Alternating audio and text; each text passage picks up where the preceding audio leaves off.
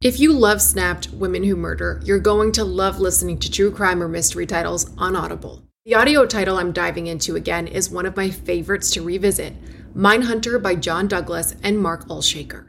Even if you think you know the details of the cases, former FBI unit chief John Douglas took on from documentaries or the scripted show, the audio title goes above and beyond in bringing you along with him in his career, trying to catch serial killers and serial perpetrators. He used psychological profiling to dive into the minds of notorious criminals. The title includes his hunt for a killer in Alaska, the Green River Killer, and so much more. As an Audible member, you can choose one title a month to keep from their entire catalog. It is the home of storytelling after all. New members can try Audible free for 30 days. Visit audible.com slash snapped or text snap to 500 500. That's audible.com slash snapped or text snap to 500 500. If I asked you how many subscriptions you have, would you be able to list all of them and how much you're paying? If you would have asked me this question before I started using Rocket Money, I would have said yes. But let me tell you, I would have been so wrong. I can't believe how many I had and all the money I was wasting. Rocket Money is a personal finance app that finds and cancels your unwanted subscriptions, monitors your spending, and helps lower your bills. Rocket Money has over 5 million users and has helped save its members an average of $720 a year with over 500 million in canceled subscriptions. Stop wasting money on things you don't use. Cancel your unwanted subscriptions by going to rocketmoney.com slash Wondery. That's rocketmoney.com slash Wondery. rocketmoney.com slash Wondery. They appeared to be the ideal couple, living a picture-perfect life.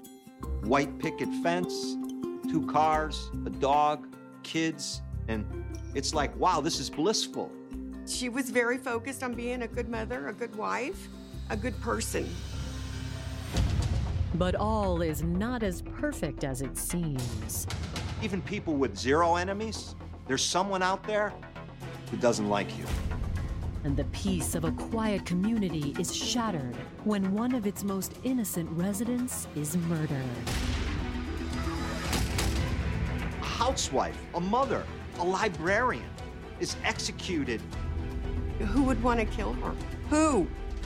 There's nobody in this world that would want to see anything happen to her. As detectives peel back the layers of the case, scandalous secrets are revealed. She is telling him that she's pregnant with his child and that she has terminal cancer. Detectives noticed that a cat jumped on her stomach and her stomach caved in. Because of this tawdry affair, people were sort of mesmerized by it because it had a soap opera quality to it. Once they start putting all these pieces together, with all the dominoes falling, there's one left. He brought this evil person into their family.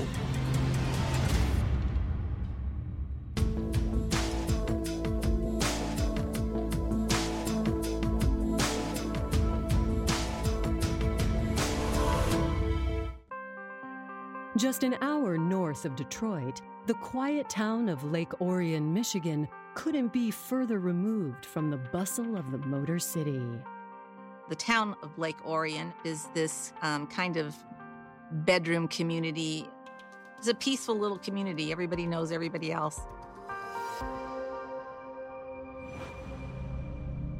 On the night of October 4th, 1999, shortly after 9 o'clock, 911 operators get a desperate call from two of the town's librarians. It's kind of a frantic call. They say, Our friend is dying. Get here soon. The caller says their coworker, 48-year-old Gail Fulton, is lying in a pool of blood. Did she get hit by her own van? Did she get hit by a car? As a result of that 911 call, officers were dispatched to the area. Law enforcement arrives, and the first officer begins to try to administer CPR on Gail, but he quickly realizes that this is no fainting spell or anything like that. She's been shot. She was shot in the head and twice in her stomach and her chest area. They try to revive her, but really there's no hope for Gail. she's dead. When homicide detectives arrive, their first objective is to find out as much as possible about the victim. There was two witnesses that knew the victim and that was able to furnish information right away. When this woman, this librarian, this mother of three, is assassinated in the township library parking lot, it astonished everybody. It was major news in Metro Detroit, and it was a big story.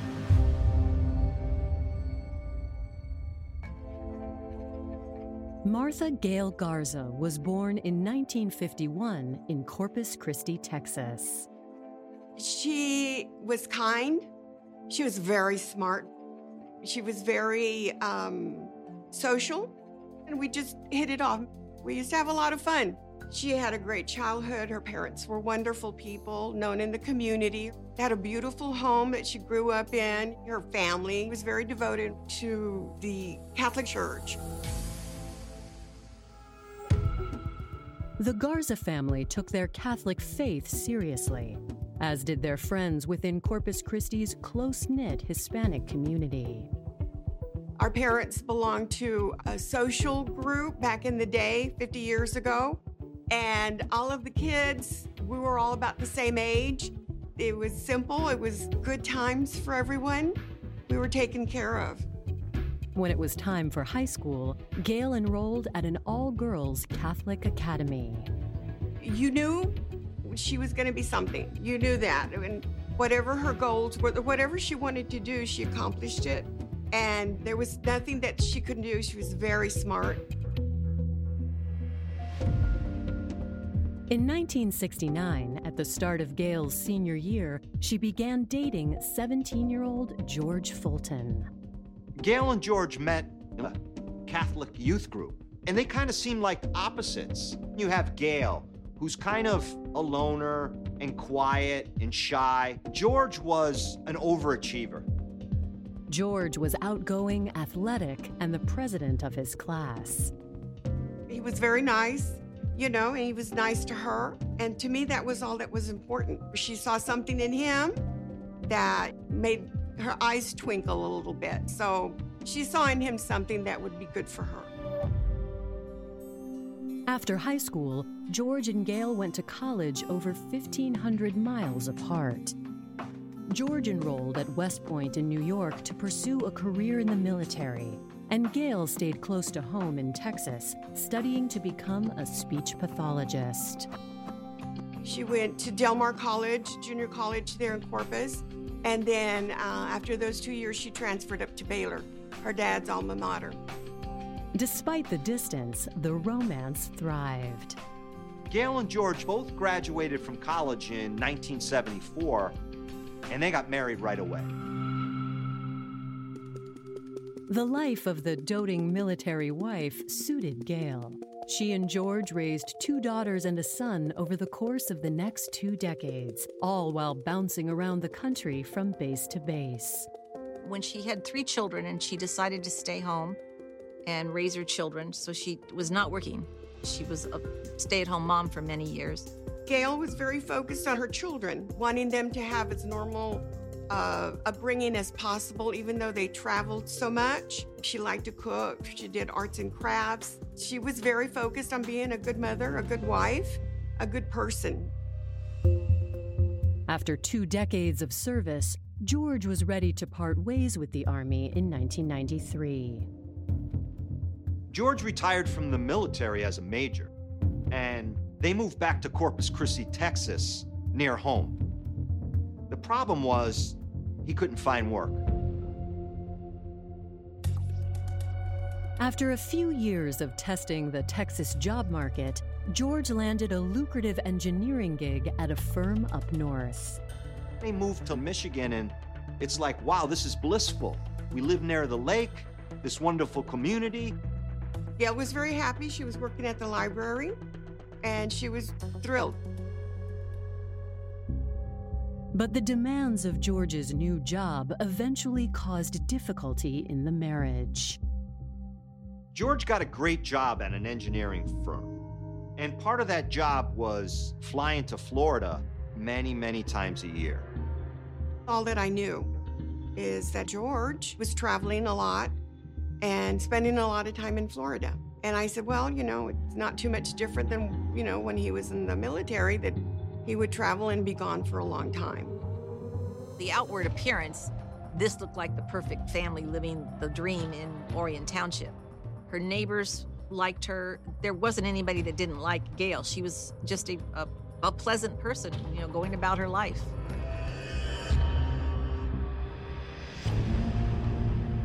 But now, only three years after moving to Lake Orion, Gail is found dead outside the library where she works, and detectives are determined to figure out why. What was interesting to the police right from the beginning is that nothing was taken from her.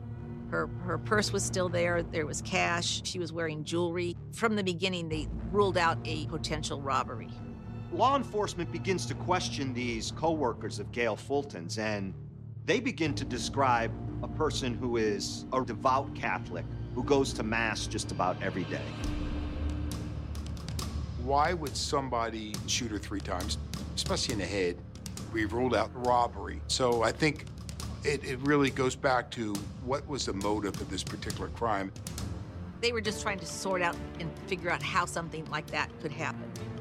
From law enforcement's perspective, when a wife is murdered, the first person they look at is the husband. Coming up, investigators go digging close to home and turn up trouble. He didn't seem emotional. He wasn't crying. He was calm.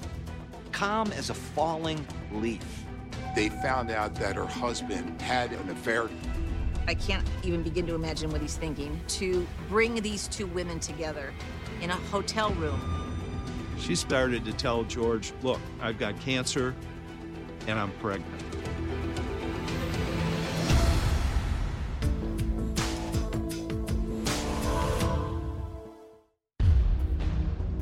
Detectives in Lake Orion, Michigan are investigating the execution style murder of a mild mannered librarian.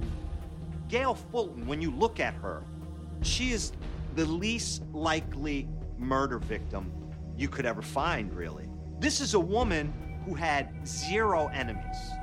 But even so, law enforcement is smart enough to know that even people with zero enemies, there's someone out there who doesn't like you. Detectives continue to question their only known witnesses, Gail's coworkers who found her body at the scene of the crime. Speaking to her uh, co-workers, they found out that her husband, George Fulton, he had an affair with a businesswoman in Florida. The coworkers say the woman's name is Donna Trapani. George met Donna at a bar, and the two of them just kind of hit it off, and it ultimately uh, became lovers.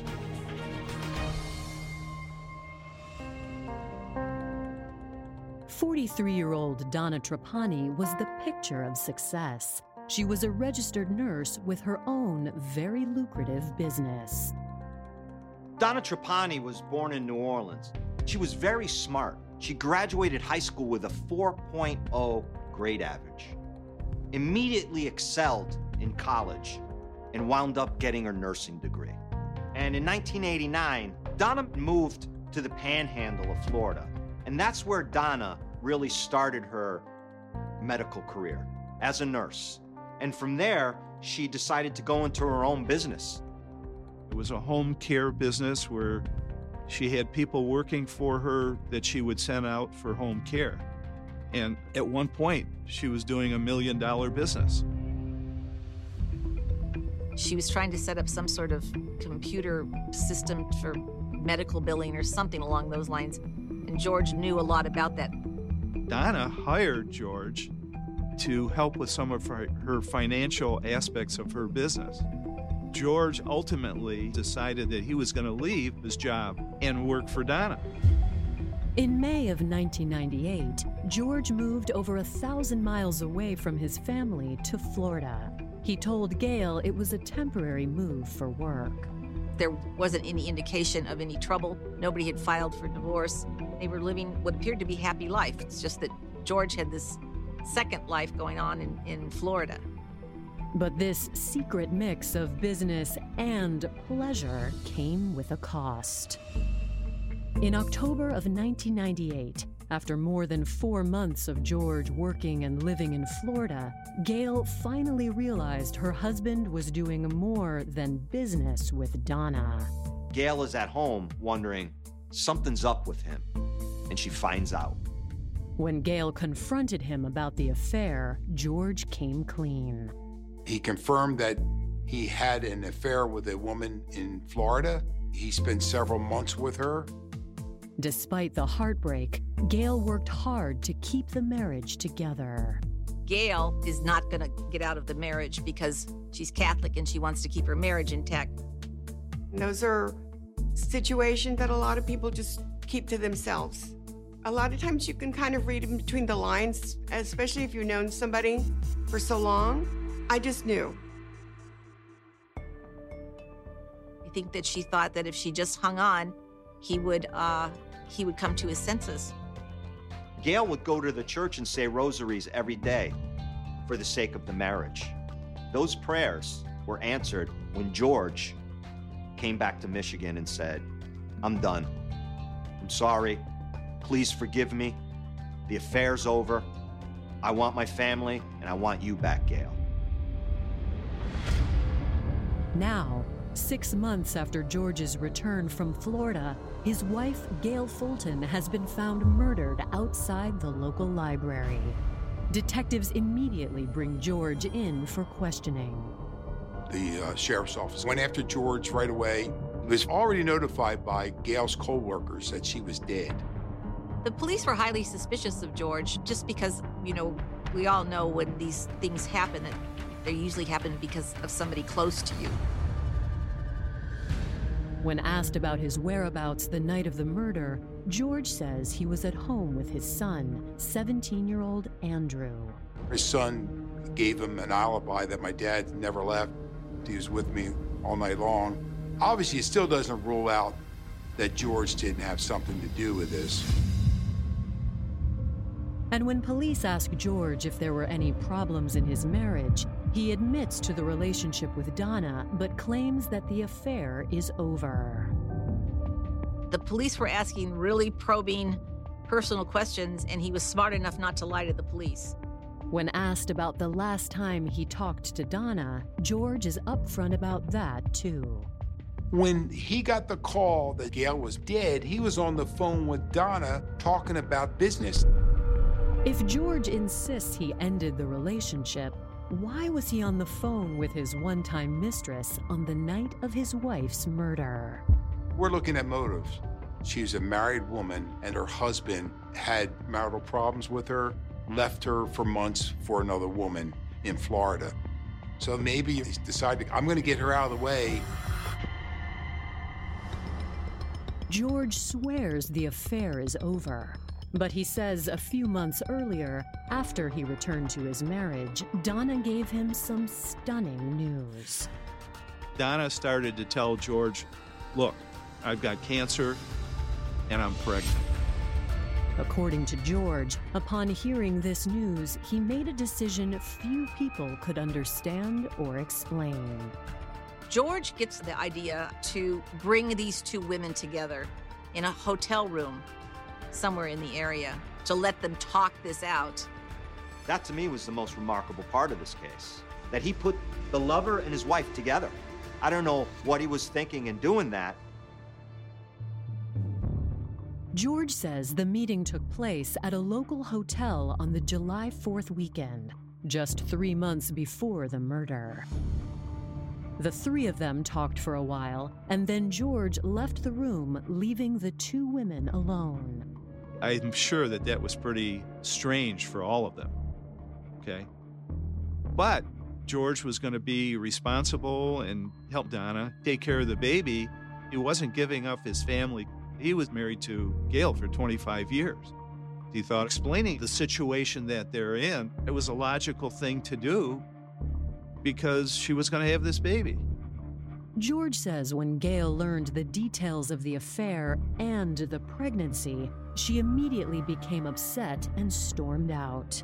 Gail just leaves there in tears. And George does console her, and he drives her home. But then he says, I'm going back to the hotel tonight. George admitted that that night he went back to the hotel after dropping his wife off and had sexual relations with Donna. Now, three months later, with Gail murdered and George alibied, investigators turn to Donna, the only other person who seems to have a motive to kill Gail. They call her at her home in Pensacola. She admits to the affair, but denies having had anything to do with, with the killing. Donna says she has proof in phone records that she was nowhere near the crime scene. She gives him the times. The last time she was on the phone with George was right around the time of the murder. She says, Check my phone records. I've had nothing to do with this. I'm sorry that woman was murdered, but it's not me. Both Gail's husband George and his lover Donna appear to be ruled out.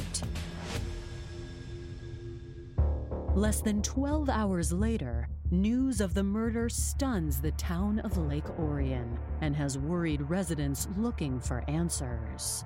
I'm getting in the car and my cell phone rings and it's my aunt. She said Gail's been murdered. I just I lost it. I lost it. I said that's it can't be true. Who would want to kill her? Who? The town is really living in fear. I mean, a woman, a housewife, a mother, a librarian is executed. Was this a random act? Is someone going to start picking off people around town? People closed their doors, put the shades down in their windows. I mean, this town was living in fear because there were no answers. Coming up, a surprise phone call gives the investigation new life. I'm listening to this guy. My ears are perking because he's giving me names. He says, I believe my ex girlfriend and her new boyfriend, they killed Gail.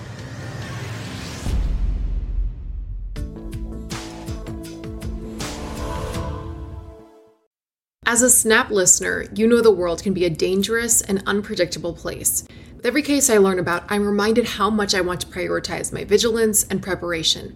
That's why I use and recommend SimpliSafe Home Security. My cameras have alerted me about trespassers and even given me a sense of security knowing my home is safe even when I'm not there. SimpliSafe offers protection for the whole house with advanced sensors that not only detect break ins, but fires, floods, and other threats to your home and getting you the help you need for each scenario. The indoor security cameras offer privacy shutters to ensure physical privacy when you want it. Plus, you can try SimpliSafe for 60 days risk free. If you don't love it, return your system for a full refund. SimpliSafe has given me and many of my listeners real peace of mind. I want you to have it too. Get 20% off any new SimpliSafe system when you sign up for Fast Protect monitoring. Just visit simplisafe.com/snapped. That's simplisafe.com/snapped. There's no safe like SimpliSafe. Angie's list is now Angi, and we've heard a lot of theories about why. I thought it was an eco move. Fewer words, less paper. No, it was so you could say it faster. No, it's to be more iconic. Must be a tech thing. But those aren't quite right. It's because now you can compare upfront prices, book a service instantly, and even get your project handled from start to finish. Sounds easy. It is, and it makes us so much more than just a list. Get started at Angi.com. That's A N G I, or download the app today. Less than 24 hours into the investigation of Gail Fulton's murder, detectives believe there are only two people who might have a motive in the crime her husband, George, and his longtime lover, Donna Trapani. However, both George and Donna have rock solid alibis. The police were running out of leads. To use a cliche, the, ca- the case was growing cold. There was no evidence left at the scene, but the library's security system offers a potential breakthrough. There were cameras at that library, which is pretty important. The first law enforcement officer begins to look at that video, and what does he see? He sees Gail Fulton walk out of the library, walk up to her vehicle. She gets in, she starts driving, and it's clear she realizes I have a flat tire. So she stops. She gets out to check the flat tire, and that's when you see another car pull up near the van. You can see a sedan pull up. A man gets out. He appears to be all dressed in black, and he approaches her and very quickly murders her right there in the parking lot. He shoots her directly in the head. He walks over her, execution style. He puts two more rounds in her, jumps back in that car, and they take off. The video is alarming. Investigators watch the footage over and over again, looking for some way to identify the shooter or the getaway vehicle. They're able to see some forms or shapes in the sedan that led them to believe there were there was at least one person and maybe two in the sedan when the man got out and murdered Gail. It's impossible to read the vehicle's license plate, but grainy still frames of the killers are released to the public, which results in a potential lead. Two people come forward right away and say, You know what? I was driving by the library right at that time, and I saw that car pull out with three people in it. And this person verifies that the person driving was a woman. Unfortunately, they were not able to make out age or race, just a silhouette of a individual. While detectives search for new leads, friends and family lay Gail to rest. We went to the vigil. Um, she had a closed casket and then had a huge funeral, huge, with lots of people. That something this horrendous would happen to her. It's a situation you'll never get past. A month passes and there are no new leads. Finally, on November 19th, 1999, detectives get an unexpected break. A man named Brian Miller calls from Florida and says, I have some information about this murder in Orion Township. He says, I believe my ex girlfriend, Sybil Paget, and her new boyfriend, Patrick, they killed Gail Foley. Brian tells police that just a few days earlier, Sybil, his one time girlfriend, told him she was involved in a murder in Michigan. In this case, when this tipster called in, he came in with some uh, credible information. I'm up listening to this guy. My ears are perking because he's giving me names. He's telling me a story that I can buy because there's a lot of information in that call. When the detectives got off that call, man, they were hitting the computers, bringing these names up fast. The question now is who is Sybil Paget? A quick background check reveals a stunning connection to someone close to the case. Sybil was a certified nurse, and she worked for Donna for years. She was one of the first employees she ever hired. Once they start putting all these pieces together, with all the dominoes fallen, there's one left, and that's Donna Trapani. When detectives talk to Donna's coworkers, they learn that Donna was as hard on her employees as she was on herself. She had a lot of people working for her, and people were a bit afraid of her. She was ambitious, but a, a difficult person to deal with. Employees said when she walked in, you never knew who was coming in that door. She could just fly off the handle like that at any little thing. Donna's coworkers claim Donna approached all her relationships with the same intensity. The relationship between Donna and George was very strange to me because he had this lovely, kind of classy wife at home, and Donna Donna had some issues. She had a pretty volatile temper. And yet, George was spellbound for over a year. There was a lot of back and forth. I think both Donna and George were pushing each other. It seemed like Donna was determined not to let him go. Investigators must now determine if Donna's infatuation with George led to his wife's murder.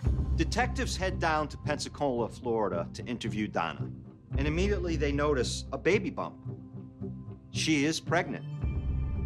Deputies grill Donna, but she doesn't flinch. It was a very lengthy interview, seven hours. She gave some information. She was pretty cagey about what she said and what she did. Again and again, Donna denies involvement in any murder plot and insists that if Sybil set out to kill Gail, she did it on her own. Donna tried to say Sybil noticed this, knew how much I was in love, and felt that George was playing a game with me and not being completely honest, or loved her at one point but decided to go back to his family. And Sybil was upset with George over that. So that's Donna's explanation why Sybil would have gotten involved and tried to do something that she thought was helping Donna. She was shifting blame uh, left and right, not taking any responsibility. She denied, adamantly denied everything. Over the course of their interview, something unusual catches the detective's attention. While this conversation is going on, Donna's cat enters the room. It jumped on her stomach and her, her stomach caved in. That's called an investigative clue, I think it is, that maybe you're not pregnant. It looks as if there's no baby in Donna's baby bump. It's clearly a fake pregnancy. A woman faking a pregnancy is an awful thing anyway. But then to go to that extreme where you look like you're seven months pregnant and you're not even very good at it. I mean, she must have stuffed the pillow up when the cops came. I mean, she wasn't wandering around with the pillow under her shirt 24 hours a day. You have to ask yourself why would Donna go to these lengths? Coming up, investigators believe Donna is lying about her pregnancy. But what does she really know about the murder? She shifted blame onto George. She claimed that George was the mastermind of, of this crime.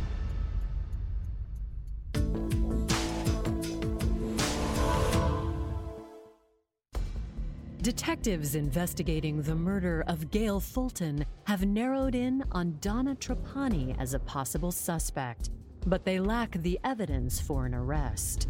So they track down Donna's employee, Sybil Paget, and her boyfriend, 19 year old Patrick Alexander. When Sybil was interviewed, the investigator said, We haven't arrested you. We just want to ask you about the murder of Gail Fulton. She initially said, I just don't know what you're talking about.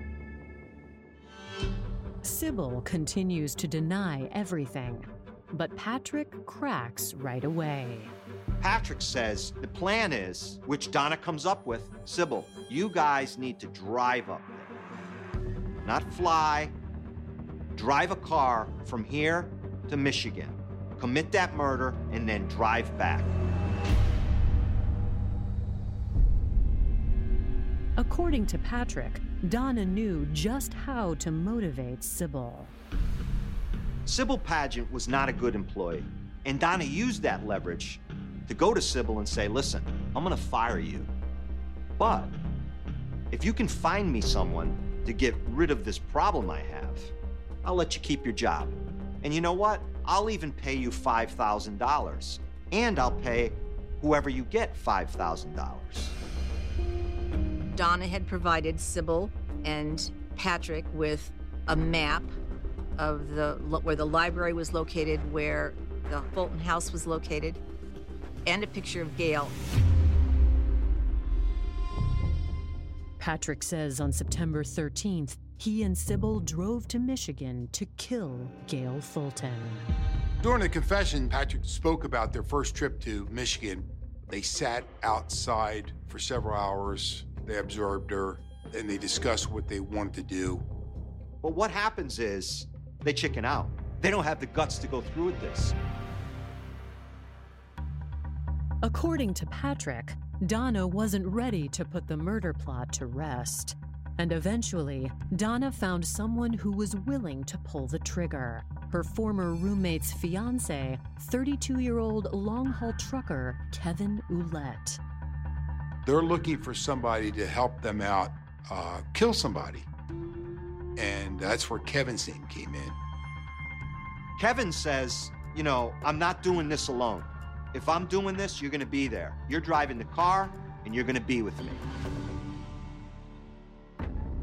Patrick says he, Sybil, and Kevin drove to Lake Orion and set the murder plot in motion on the night of October 4th. I believe they were waiting in the back of the parking lot. And right before Gail is supposed to get out of work, because they know the exact time, they drive up and they slash the tire. And then they drive away. They drive out of the parking lot, around the block a little bit, and then they come back when they know she's out. They uh, drove up in a car while she was attending to her car. Someone in the back seat gets out, kind of clad in black, and just walks up to Gail Fulton and executes her. Gets back in that car, takes off. The killers head back to Florida, convinced they've pulled off the perfect murder. But there was one problem. They didn't know there was surveillance video of the library. Patrick's story of the murder matches up perfectly with what's on the surveillance video. When investigators confront Sybil with Patrick's version of events, she folds. She was very distraught, very emotional, and uh, it seemed like she unburdened herself with her involvement in this case, or alleged involvement. Sybil, you know, she came up with her own story about uh, Donna manipulated her, held everything over her head. She worked with Donna. She was afraid that Donna was going to uh, have her child taken away. She said, We did it. Kevin jumped out of the car and shot her. We did it for the money. She was very remorseful, crying. I don't know if she was remorseful because she'd gotten caught or if she was remorseful because she had been involved in first degree murder. Both Sybil and Patrick are arrested and charged with murder. Two days later, on December 2nd, the FBI gets a tip that Kevin Ouellette is in Connecticut. Kevin Ouellette was a long haul truck driver, so, you know, I think he was making his way uh, up 95. We uh, formed up a perimeter around the vehicle, a big 18 wheel truck. We called him out uh, via a bullhorn, and he came out in a compliant manner, and we transported him uh, in a Connecticut State Police cruiser. It did go down by the numbers. He was booked in the local jail. I think he knew that he was really caught, and he knew why, and that showed on his face. And he proceeded to confess to the crime uh, of murder for hire of uh, Martha Gail Fulton and that he was hired by Donna Trapani.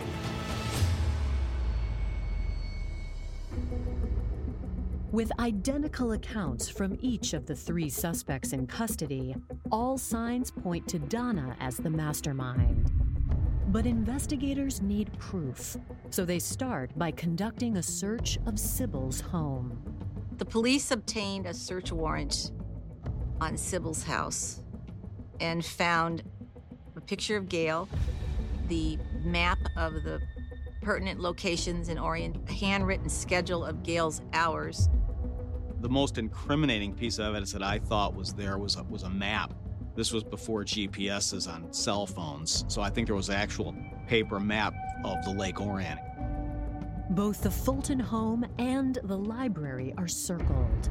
Detectives also find what appears to be a fake suicide note made to look like it's written from Gail to George. After they compared the suicide note for handwriting exemplars and fingerprints, both of those analyses came back to Donna. They were able to determine that Donna had written the notes about Gail's schedule, and then they also found uh, Donna's fingerprints on a lot of the material. It's like she provided all the evidence you need, really, to convict her. With a mountain of evidence against her, investigators have one last unanswered question Did Donna plot alone? I think the police initially were trying to make sure that George didn't plant this idea in anybody's head, didn't pay anybody. Coming up, a killer comes clean.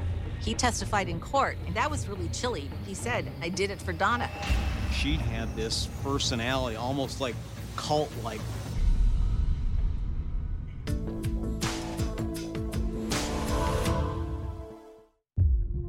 A mounting pile of evidence and the confessions of three accomplices indicate that Donna Trapani promised them $15,000 for the murder of Gail Fulton. Law enforcement moves in on Donna Trapani, and they put her in cuffs. Her reaction to that is, I had nothing to do with this. Those people acted on their own. When they patted her down and cuffed her up, they found like three towels underneath her shirt. Donna was not pregnant. All lies, all manipulation. She was playing this pregnancy scenario, I guess, to her grave, if you will. After her arrest, investigators bring Donna to the station to question her again. Donna admits faking the pregnancy, but claims it has nothing to do with the murder. She's saying, well, it's because I love George and I was pregnant and lost the baby. And, and I wanted him to know that I cared about him and wanted him to still show the love that he told me he had for me. So that was her explanation on that stuff. As for her claim about having terminal cancer, medical records expose the truth. There was nothing really in the medical records saying she had cancer. As questioning continues, Donna attempts to use George as the scapegoat this time. Donna shifted blame onto George. She claimed that George was the mastermind of this crime. By the time the warrant had been authorized, by the time you looked in the discovery, it was clear that George didn't have involvement in it. She stuck to her guns. She, you know, right right down the line, she flat out refused to confess or to even acknowledge he had anything to do with it. You know, these three people drive a thousand miles to kill a, a librarian because of this, you know, tawdry affair this woman's having with George Fulton. People were sort of mesmerized by it because it had a soap opera quality to it. Before the trials begin, Patrick Alexander accepts a plea deal. He agrees to testify against Donna and his girlfriend, Sybil Paget. In exchange for his testimony, Patrick Alexander was sentenced uh, 22 to 40 years in prison. Next up is Kevin Ouellette. I flew all the way out there, and then maybe an hour before I was set to testify, and he pled. Uh, he pled out. He pled guilty.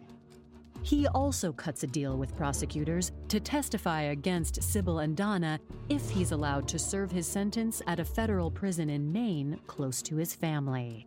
Kevin Ouellette is convicted of first degree felony murder. He gets life without parole in prison.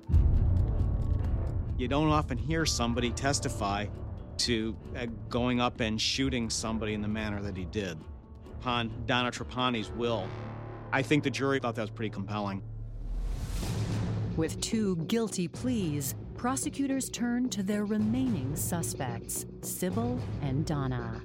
Mr. Clusie and I tried Trapani and Paget together, and we had separate juries to decide the case.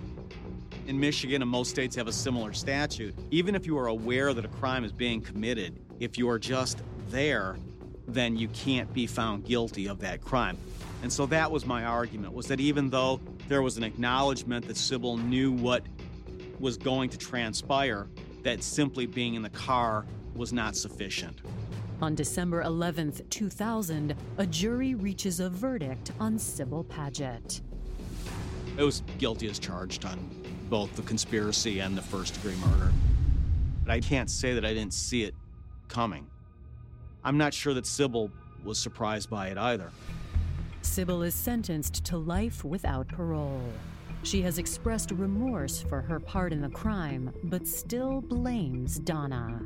Sybil, she just felt like Donna had this personality, almost like cult like, where she could just dominate her will, if you would. Despite Donna's claims of innocence, prosecutors believe she displayed a clear motive. She wanted George back, and she didn't want Gail in the way. For the jury, it's difficult to ignore three conspirators with virtually identical stories of what happened, and a surveillance tape that verifies their claims. The three of them all made fairly consistent confessions. All of those statements, they overall, there was some deviation, but they overall matched. Donna Trapani is also found guilty of first degree murder and gets life without parole. I think if you called Donna Trapani up on, you know, the Michigan Department of Corrections, she would tell you she's innocent today. I was not surprised with the verdict in this case. The evidence, if you step away and look at it, was pretty overwhelming. Everybody loses in a murder case. George Fulton was found to have no role in his wife's murder, but even supporters agree. His affair ultimately led to Gail's death. You know, I never spoke to him about it. I never, never, even at the funeral. He was there. I, I was too angry, and I was angry at him. And he brought this evil person into their family. I'll never get over it. Donna's motive was to live happily ever after.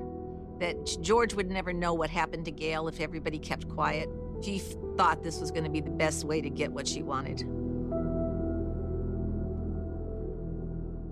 Donna Trapani and Sybil Paget are both serving their life sentences at the Women's Huron Valley Correctional Facility in Ypsilanti, Michigan. Kevin Ouellette is serving his life sentence at the Chippewa Correctional Facility in Michigan. Patrick Alexander is serving his life sentence at the Macomb Correctional Facility in Lenox Township, Michigan. He's up for parole in November of 2022. Audible is the destination for thrilling audio entertainment. Allow your imagination to be piqued by stories that are brought to life through captivating sound design, eerie soundscapes, and dynamic performances. As an Audible member, you'll be able to keep your heart rate up month after month because you can choose one title a month to keep from the entire catalog, including the latest bestsellers and new releases. If you're in the mood for a shocking psychological thriller, check out None of This Is True by Lisa Jewell. Embrace brand new exclusive thrillers from best-selling authors who are guaranteed to keep you gripped. New members can try Audible free for 30 days. Visit audible.com slash thrill or text thrill to 500 500. That's audible.com slash thrill or text thrill to 500 500.